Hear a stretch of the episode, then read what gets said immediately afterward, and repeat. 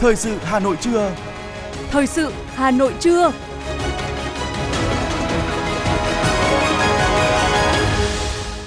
Kính chào quý vị và các bạn. Bây giờ là chương trình thời sự của Đài Phát thanh Truyền hình Hà Nội. Chương trình trưa nay Chủ nhật, ngày mùng 5 tháng 3 có những nội dung chính sau đây. Hà Nội hoàn thiện hồ sơ đề án đưa hai huyện Đông Anh và Gia Lâm lên quận trong năm 2023 để thành phố trình chính phủ. Thông tin minh bạch tiêu dùng an toàn là thông điệp chương trình hành động vì quyền lợi người tiêu dùng Việt Nam năm 2023 của thành phố.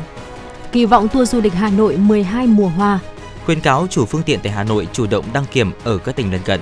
Phần tin thế giới có những sự kiện nổi bật. Bloomberg nhận định Nga thành công vượt qua lệnh trừng phạt.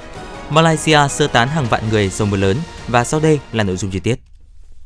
Thưa quý vị, Chủ tịch Ủy ban nhân dân thành phố Hà Nội Trần Sĩ Thanh vừa yêu cầu các đơn vị hoàn thiện hồ sơ đề án đưa hai huyện Đông Anh và Gia Lâm lên quận trong năm 2023 để thành phố trình chính phủ. Đối với ba huyện còn lại là Thanh Trì, Hoài Đức, Đan Phượng hoàn thành hồ sơ trong năm 2025.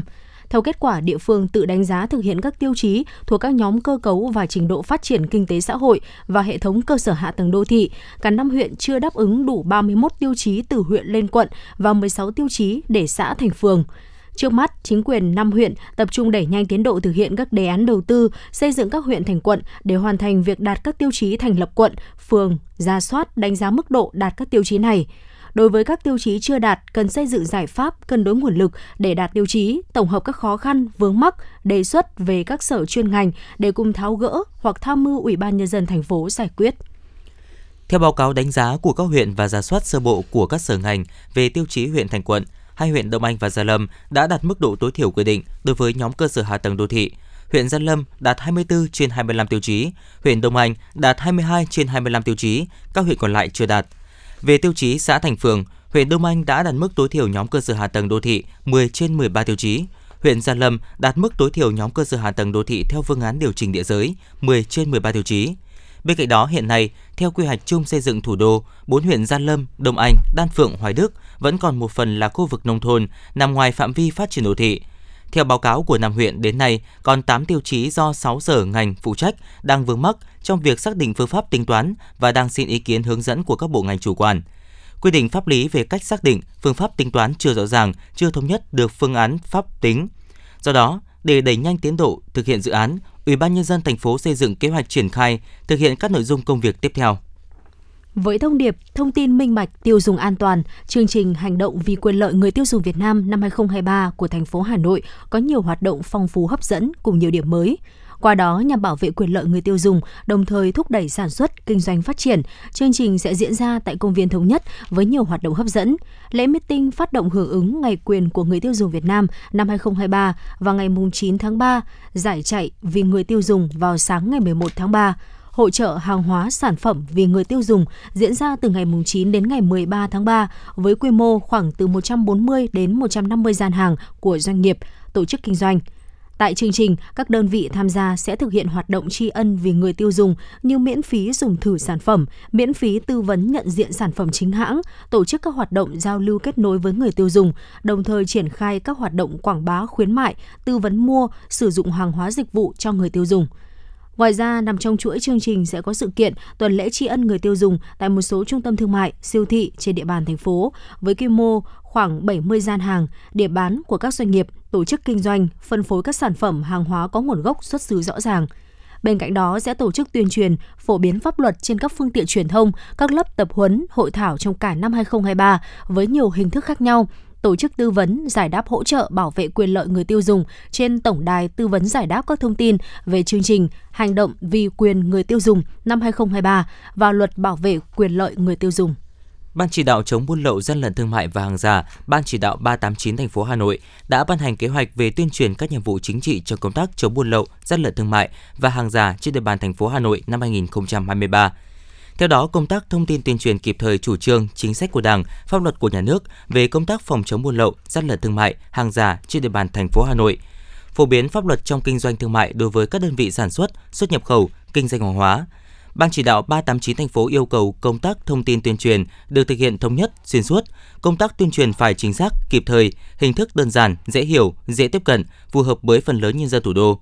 Thông tin phải trung thực, khách quan, xây dựng và có trách nhiệm, giảm thiểu tác động tiêu cực, đấu tranh phản bác các thông tin tiêu cực, sai lệch, không chính xác. Thưa quý vị và các bạn, năm 2022, Thường Tín là một trong những địa phương làm tốt công tác giải ngân đầu tư công. Nhằm tiếp tục phát huy kết quả đạt được, Thường Tín đã khẩn trương bắt tay ngay vào các giải pháp đẩy nhanh giải ngân vốn đầu tư công từ những tháng đầu năm 2023. Ghi nhận của phóng viên Ngọc Ánh. Những ngày này, dự án đường Nguyễn Trãi có chiều dài 2,5 km, đoạn đường từ Trung Thành đến đường Dương Chính và đoạn từ đường tỉnh lộ 427 đến đường ngang chạm điện 500 kV tại xã Văn Bình đang được các nhà thầu đẩy nhanh tiến độ thi công ngay khi nhận được mặt bằng sạch. Các đơn vị đang tiến hành kẻ đá, lắp đặt cống, hố ga, đắp cát nền đường. Ông Phạm Văn Vinh, chỉ huy trưởng công trình cho biết. Ngay từ ờ, mùng 8 Tết thì đơn vị đã triển khai đầy đủ máy móc và nhân công, vật tư đầy đủ để triển khai công việc. Nói chung là nó cũng đạt tiến độ đề ra đến giờ phút này thì đó chỉ ờ, cái vướng mắt thì đó chỉ liên quan đến vấn đề mặt bằng một chút ít thôi mà mặt bằng đầy đủ thì đến tầm ờ, tháng 8 tháng 9 này chúng tôi sẽ hoàn thành Tương tự, dự án xây dựng vườn hoa Quý Nương cũng đang được các nhà thầu đẩy mạnh thi công thời điểm này. Công trình vườn hoa Quý Nương có tổng mức đầu tư dự kiến trên 51 tỷ đồng, được thi công trên diện tích 12.183 m2 đất. Toàn bộ nguồn vốn được trích từ ngân sách của huyện Công trình gồm các hạng mục xây dựng như đường giao thông nội bộ, sân đường, cảnh quan, kẻ hồ cảnh quan, cây xanh, cổng hàng rào. Công trình vườn hoa Quy Nương sau khi hoàn thành sẽ tạo thêm không gian xanh đáp ứng nhu cầu sinh hoạt giải trí như thư giãn cho nhân dân trên địa bàn huyện. Công trình cũng là điểm nhấn quan trọng tạo không gian văn hóa, góp phần đưa huyện trở thành quận vào năm 2030. Ông Nguyễn Thanh Quân, chỉ huy trưởng công trình cho biết. À, đơn vị thi công là nhận mặt bằng từ ngày 29 tháng 12 năm 2022 và triển khai à, thi công từ ngày 30 tháng 12 năm 2022. Sau khi nhận mặt bằng thì đơn vị thi công đã bố trí máy móc, thiết bị và nhân lực triển khai thi công luôn và tiến hành à, cố gắng hoàn thiện sớm nhất công trình đúng tiến độ đề ra và trong thời gian là thi công nhà thầu đã cố gắng huy động máy móc tất cả nhân lực để bố trí à, triển khai thi công được sớm nhất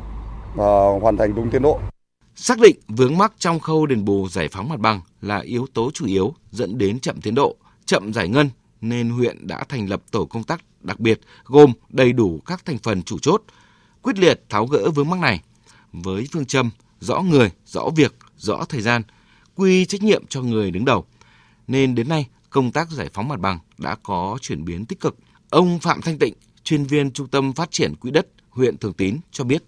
Khai Xuân, cái chúng tôi đã bắt tay vào ờ, công việc luôn và đã thực hiện giải phóng mặt bằng bàn giao, mặt bằng kịp cho công tác khởi công của huyện hai dự án. Dự án thứ nhất là trung tâm y tế huyện thì chúng tôi vừa kết thúc trả tiền ờ, hôm sau thì chúng tôi đã tiến hành ờ, bàn giao mặt bằng để cho các đơn vị chủ đầu tư, cho các nhà thầu vào thi công luôn. Cái dự án thứ hai là dự án vườn hoa Quý Lương thì ngay đầu năm công trình này là công trình trọng điểm ờ, khởi công của mừng Đảng mừng Xuân năm 2023 thì ờ, vừa có thông báo thu hồi đất xong chúng tôi đã tuyên truyền vận động ờ, hộ dân là đồng thuận để chấp hành chủ trương thu hồi đất của dự án và đã kịp bàn giao mặt bằng hơn 7.000 mét vuông đất công do ủy ban nhân dân xã quản lý để bàn giao cho đơn vị chủ đầu tư cho nhà thầu thi công vào thi công để đảm bảo kịp tiến độ. Năm 2023, tổng vốn giải ngân trên địa bàn huyện Thường Tín là gần 1.000 tỷ đồng, bao gồm cả vốn chuyển tiếp với tín hiệu tích cực từ công tác giải phóng mặt bằng, sự vào cuộc quyết liệt của hệ thống chính trị, huyện Thường Tín quyết tâm làm tốt giải ngân đầu tư công từ những tháng đầu năm.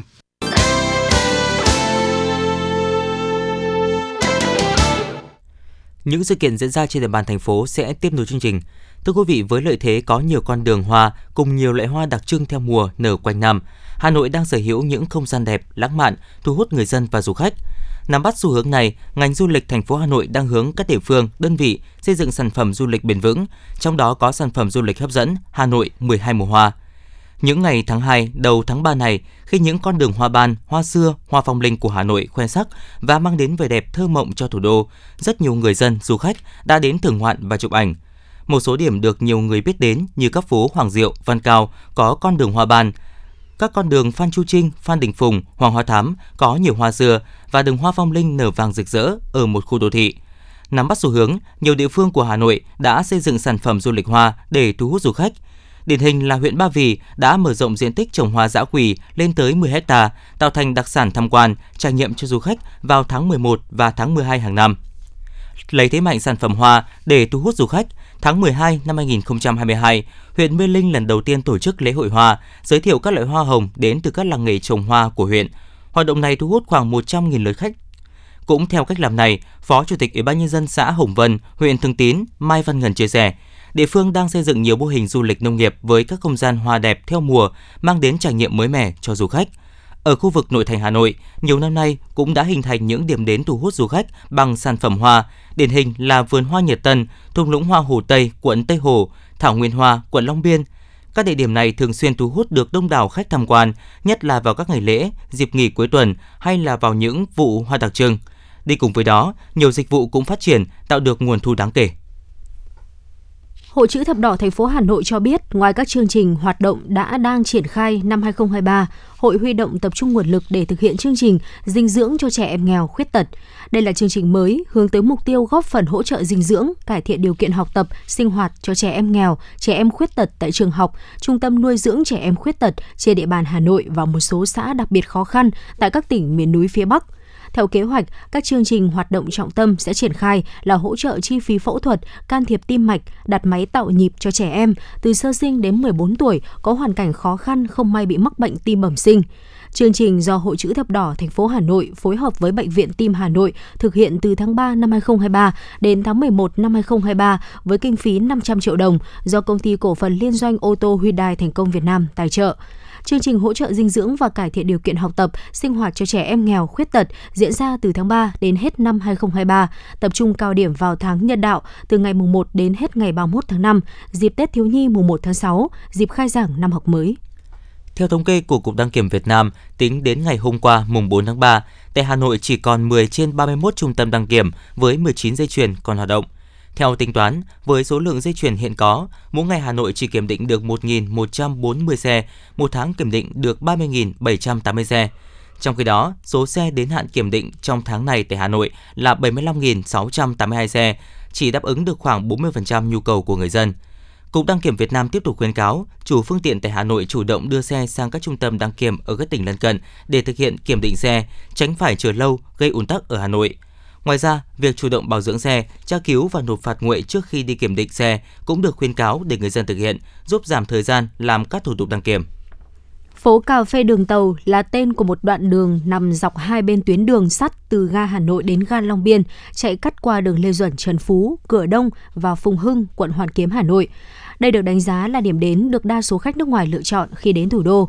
Trong thời gian qua, các lực lượng chức năng đã triển khai nhiều biện pháp quyết liệt như tuyên truyền, cưỡng chế giải tỏa các vi phạm, lập biên bản vi phạm hành chính, lập hàng rào ngăn chặn các lối vào đối với các hộ buôn bán cà phê hai bên đường sắt. Tuy nhiên, các biện pháp tỏ ra không hiệu quả, vẫn chỉ là bắt cóc bỏ đĩa, nên tình hình hàng quán hoạt động dọc tuyến đường sắt vẫn liên tiếp tái diễn, gây nguy hiểm cho du khách mỗi khi các chuyến tàu ra vào ga.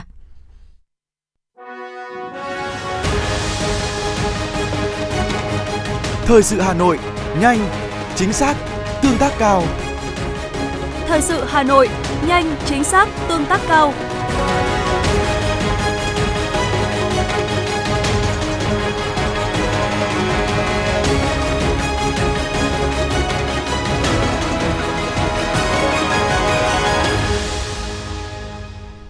Chương trình thời sự xin được tiếp tục với những thông tin y tế. Thưa quý vị và các bạn, Tổng cục Thuế cho biết, 2 tháng đầu năm nay, thu ngân sách nhà nước ước đạt hơn 362.000 tỷ đồng, tăng 10,6% so với cùng kỳ.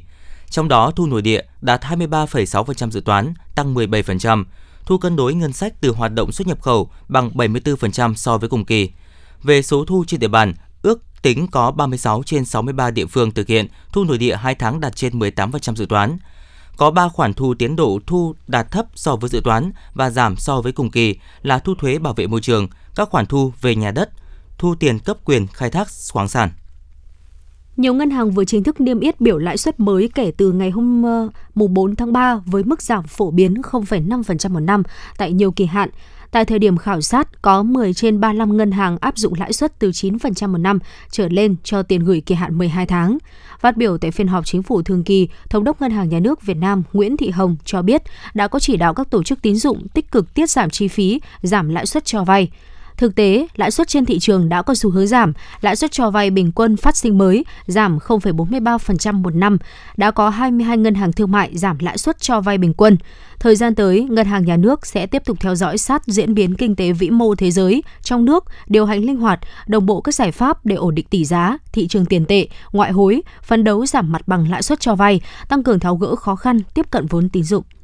Để thúc đẩy phát triển nhà ở xã hội, mới đây nhiều doanh nghiệp bất động sản kiến nghị cần tăng lợi nhuận làm nhà ở xã hội lên mức 15% hoặc thưởng theo thực tế thành tích phát triển nhà ở xã hội để bù đắp chi phí tạo động lực cho các nhà đầu tư tiếp tục đầu tư phát triển, phân khúc nhà ở xã hội. Về quỹ đất, doanh nghiệp muốn chính quyền địa phương giải phóng mặt bằng và tạo quỹ đất sạch để đấu thầu, lựa chọn nhà đầu tư. Bên cạnh đó cần làm rõ cơ chế để giải quyết giá trị mà các nhà đầu tư đã bỏ tiền ra mua đất thương mại và chuyển sang làm nhà ở xã hội – Việc đơn giản hóa các thủ tục hành chính, đầu tư dự án, quy hoạch cũng là mong muốn và kỳ vọng của doanh nghiệp phát triển nhà ở xã hội đối với các bộ ngành và các địa phương cần quyết liệt tháo gỡ trong thời gian tới.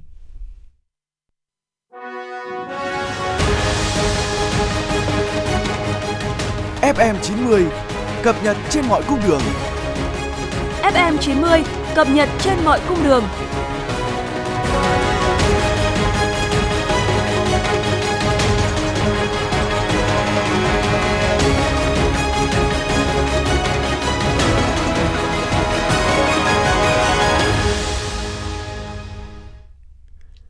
Thưa quý vị và các bạn, trong những năm qua, thành phố đã và đang triển khai cách làm đồng bộ, khoa học nhằm phát huy giá trị các di tích lịch sử văn hóa cũng như các loại hình văn hóa phi vật thể. Hà Nội đã triển khai công tác kiểm kê di sản văn hóa phi vật thể để có biện pháp bảo vệ, giữ gìn di sản nhằm trao quyền trong nhằm trao truyền trong đời sống.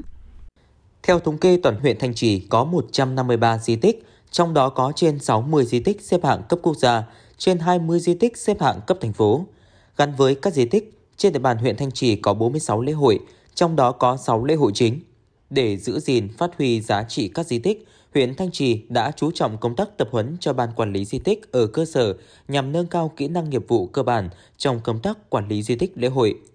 Huyện đã ban hành nhiều văn bản liên quan đến công tác quản lý di tích, lễ hội trên địa bàn, đảm bảo an ninh trật tự, an toàn phòng cháy chữa cháy di tích, quản lý sử dụng tiền công đức, đảm bảo tính nguyên trạng của di tích theo đúng luật di sản văn hóa và các văn bản hướng dẫn thi hành, kịp thời ngăn chặn và xử lý nghiêm các vi phạm, đặc biệt là các hành vi lợi dụng di tích, lễ hội để trục lợi, kích động bạo lực, lưu hành, kinh doanh văn hóa phẩm trái phép và các hành vi vi phạm khác.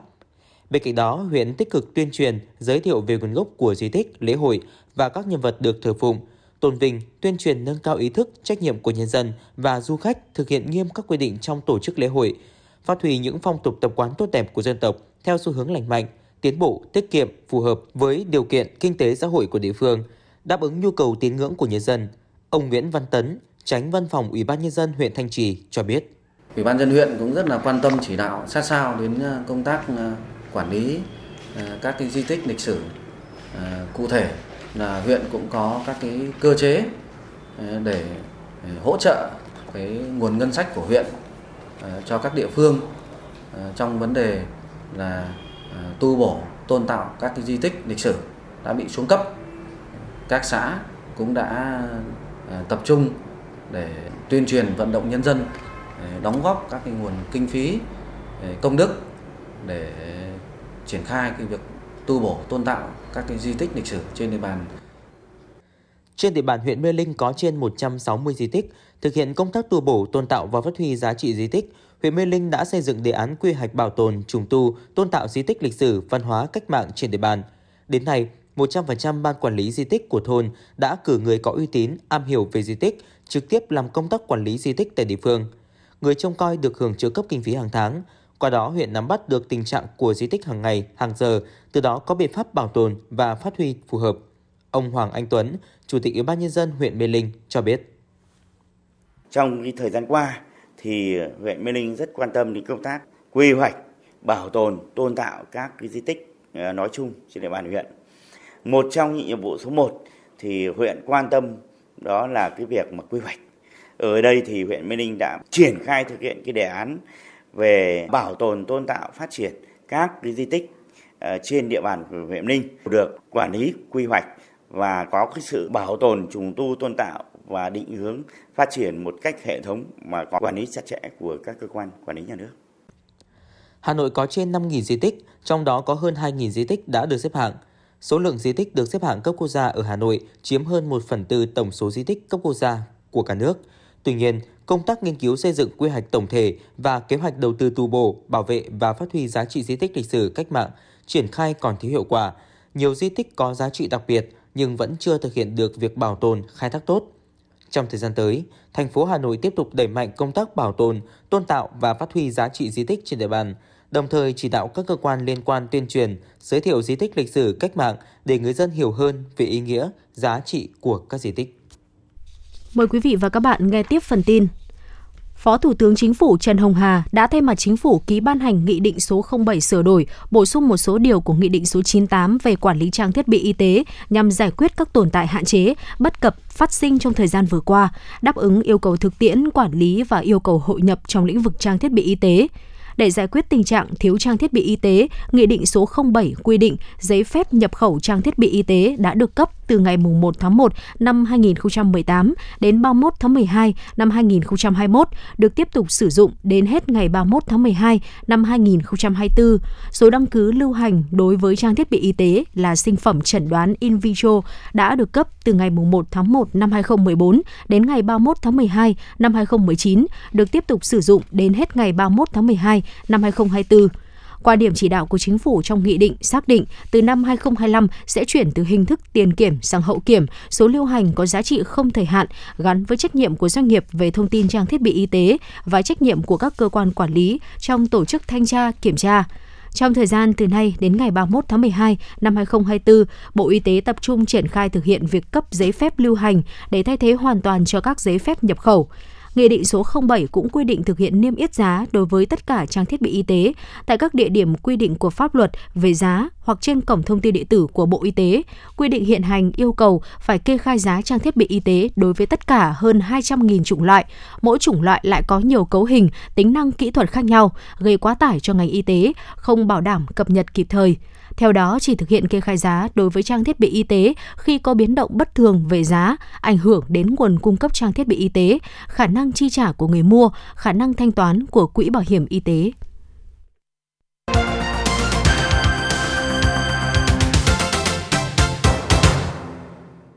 Quý vị và các bạn đang nghe chương trình thời sự của Đài Phát thanh Truyền hình Hà Nội. Phần tin thế giới sẽ tiếp nối chương trình.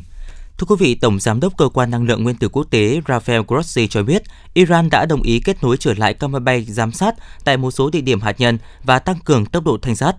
Theo ông Grossi, điều này rất quan trọng, nhất là trong bối cảnh các bên hướng tới khả năng phục hồi và khôi phục thỏa thuận hạt nhân Iran năm 2015. Thỏa thuận có tên gọi chính thức là Kế hoạch Hành động Toàn diện chung. 6 nước châu Âu gồm Đức, Pháp, Anh, Italy, Ba Lan và Tây Ban Nha đã giao tuyên bố chung hối thúc Israel đảo ngược quyết định gần đây về việc xúc tiến xây hơn 7.000 khu định cư trên khắp khu bờ Tây bị chiếm đóng và hợp pháp hóa các khu định cư. Bloomberg dẫn lời một nguồn tin ngoại giao cấp cao của Liên minh châu Âu EU cho rằng Liên bang Nga nhìn chung đã thành công trong việc lách luật trừng phạt của EU và kim ngạch nhập khẩu của nước này phần lớn đã trở lại mức trước năm 2020. Ngân hàng Thế giới công bố báo cáo về thiệt hại vật chất trực tiếp do động đất ở Syria, ước tính khoảng 5,1 tỷ đô la Mỹ. Đây chưa phải là con số cuối cùng, nơi có khoảng 10 triệu người sinh sống. Ước tính tổng thiệt hại trực tiếp sử dụng chi phí thay thế khoảng từ 2,7 đến 7,9 tỷ đô la Mỹ. Giới chức Malaysia ngày 4 tháng 3 cho biết 4 người đã thiệt mạng và hơn 40 người khác ở bang Jonah, miền nam nước này đã phải sơ tán do lũ lụt những ngày vừa qua. Trong khi đó, một chuyên gia địa chất Thổ Nhĩ Kỳ cảnh báo nguy cơ động đất khốc liệt tại đây. Các nhà khảo cổ học vừa tìm thấy một kho gia vị được bảo quản cực kỳ tốt suốt 500 năm dưới một con tàu đắm ở ngoài khơi bờ biển Baltic. Các nhà khảo cổ học đang tìm hiểu xem các loại gia vị đã được cất giữ như thế nào qua nhiều thế kỷ. Họ phán đoán rằng ban đầu chúng có thể được cất giữ trong những chiếc hộp nhưng đã bị phân hủy. Những hộp gia vị như vậy từng là biểu tượng của địa vị cao vì chỉ có người giàu mới có thể mua những mặt hàng như nghệ Tây hay đinh hương được nhập khẩu từ ngoài châu Âu. Số gia vị này có thể đã được đưa đi cùng vua Hans của Đan Mạch khi ông họp ở Thụy Điển.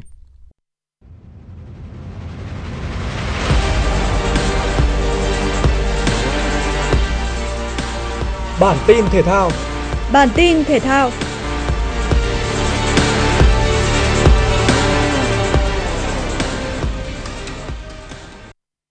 Đội tuyển U20 Việt Nam bước vào lượt trận thứ hai bảng B vòng chung kết U20 châu Á đối đầu với đội tuyển Qatar. Với quyết tâm giành chiến thắng trước tuyển Việt Nam, các cầu thủ Qatar dồn lên tấn công ngay sau tiếng còi khai cuộc và cũng tạo ra những tình huống nguy hiểm. Nhưng trong một ngày thủ thành, Văn Bình và hàng phòng ngự U20 Việt Nam chơi tập trung đã vô hiệu hóa được những chân sút bên phía đối phương. Mải mê tấn công nhưng không có được bàn thắng, các cầu thủ Qatar đã phải trả giá đắt bởi những đợt phản công sắc bén của U20 Việt Nam. Phút 45 cộng 2, Quốc Việt có pha ngoặt bóng đẳng cấp trước khi dứt điểm góc gần mở tỷ số trận đấu.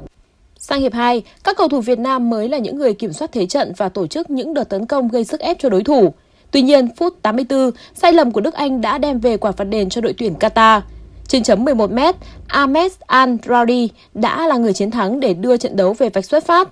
Tưởng chừng như hai đội phải chia điểm thì bất ngờ ở phút 90, Đức Phú có đường tạt bóng thuận lợi để Văn Trường đánh đầu, nâng tỷ số đưa Việt Nam một lần nữa vươn lên dẫn trước. Đây cũng là bàn thắng khép lại trận đấu với chiến thắng 2-1 nghiêng về thầy trò huấn luyện viên Hoàng Anh Tuấn. Kết quả này giúp U20 Việt Nam đứng ngôi đầu bảng và chỉ cần một trận hòa trước Iran sẽ giành quyền đi tiếp. Ở trận đấu cùng bảng B diễn ra trước đó là cuộc đối đầu giữa U20 Australia và Iran. Chỉ 8 phút sau tiếng còi khai cuộc, nhận đường truyền dọn cỗ từ đồng đội Simon đã đem về bàn thắng mở tỷ số cho các cầu thủ Australia. Tiếp đà thăng hoa đến phút 19, từ tình huống đá phạt, Segisic đã tung dứt điểm hiểm hóc nhân đôi cách biệt. Tuy nhiên, chỉ 6 phút sau đó, Eslam Tarab đã sốc lại tinh thần cho các cầu thủ Iran với bàn thắng rút ngắn khoảng cách xuống còn 1-2. Nhưng đó cũng là tất cả những gì các cầu thủ Iran làm được trong hiệp 1, bởi trước khi bước vào giờ nghỉ, Segisic đã trong một ngày tỏa sáng hoàn thành cú đúp nâng tỷ số lên thành 3-1. Nỗ lực trong suốt quãng thời gian hiệp 2 của U20 Iran cũng có được bàn gỡ ở những phút cuối trận với pha lập công của Ali Dera. Khép lại 90 phút thi đấu, Australia giành chiến thắng 3-2 và xếp thứ hai bảng B khi bằng điểm Iran nhưng hơn về hiệu số. Trong khi đó, diễn biến tại lượt trận thứ hai bảng A, đội tuyển U20 Indonesia có được chiến thắng 1-0 trước U20 Syria. Bàn thắng duy nhất được ghi đến từ pha đi bóng và dứt điểm xuất sắc của Karaka ở phút 35. Kết quả này giúp Indonesia có 3 điểm đầu tiên và xếp thứ 3 tại bảng đấu này. Trận đấu diễn ra sau đó cũng tại bảng A, đội chủ nhà U20 Uzbekistan có một thế trận áp đảo trước U20 Iraq. Chỉ 17 phút sau tiếng còi khai cuộc, Khodo Khonov đã có pha lập công mở tỷ số cho Uzbekistan. Đó cũng là bàn thắng duy nhất của trận đấu đem về 6 điểm cho đội chủ nhà và giúp đội bóng này đứng ngôi đầu bảng A. Đài khí tượng thủy văn khu vực đồng bằng Bắc Bộ dự báo trưa và chiều nay khu vực Hà Nội giảm mây, nắng nhẹ, thời tiết ấm áp, nhiệt độ cao nhất từ 25 đến 27 độ C. Trạng thái thời tiết như trên tại Hà Nội còn kéo dài tới ngày 12 tháng 3 với nền nhiệt tăng dần, nhiệt độ đêm và sáng 18 đến 21 độ C, trưa và chiều từ 26 đến 30 độ C. Do ảnh hưởng của rìa Tây Nam áp cao lạnh lục địa tăng cường có cường độ khá mạnh nên chiều 12 và ngày 13 tháng 3, thành phố Hà Nội mưa rào, gió chuyển hướng đông bắc cấp 2 cấp 3, thời tiết chuyển rét, nhiệt độ giảm từ 5 đến 8 độ C so với ngày trước đó. Quý vị và các bạn vừa nghe chương trình thời sự của Đài Phát thanh Truyền hình Hà Nội. Chỉ đạo nội dung Nguyễn Kim Khiêm, chỉ đạo sản xuất Nguyễn Tiến Dũng, tổ chức sản xuất Trà My. Chương trình do biên tập viên Thủy Chi, phát thanh viên Quang Minh Phương Hà cùng kỹ thuật viên Quốc Hàn thực hiện. Thân mến chào tạm biệt.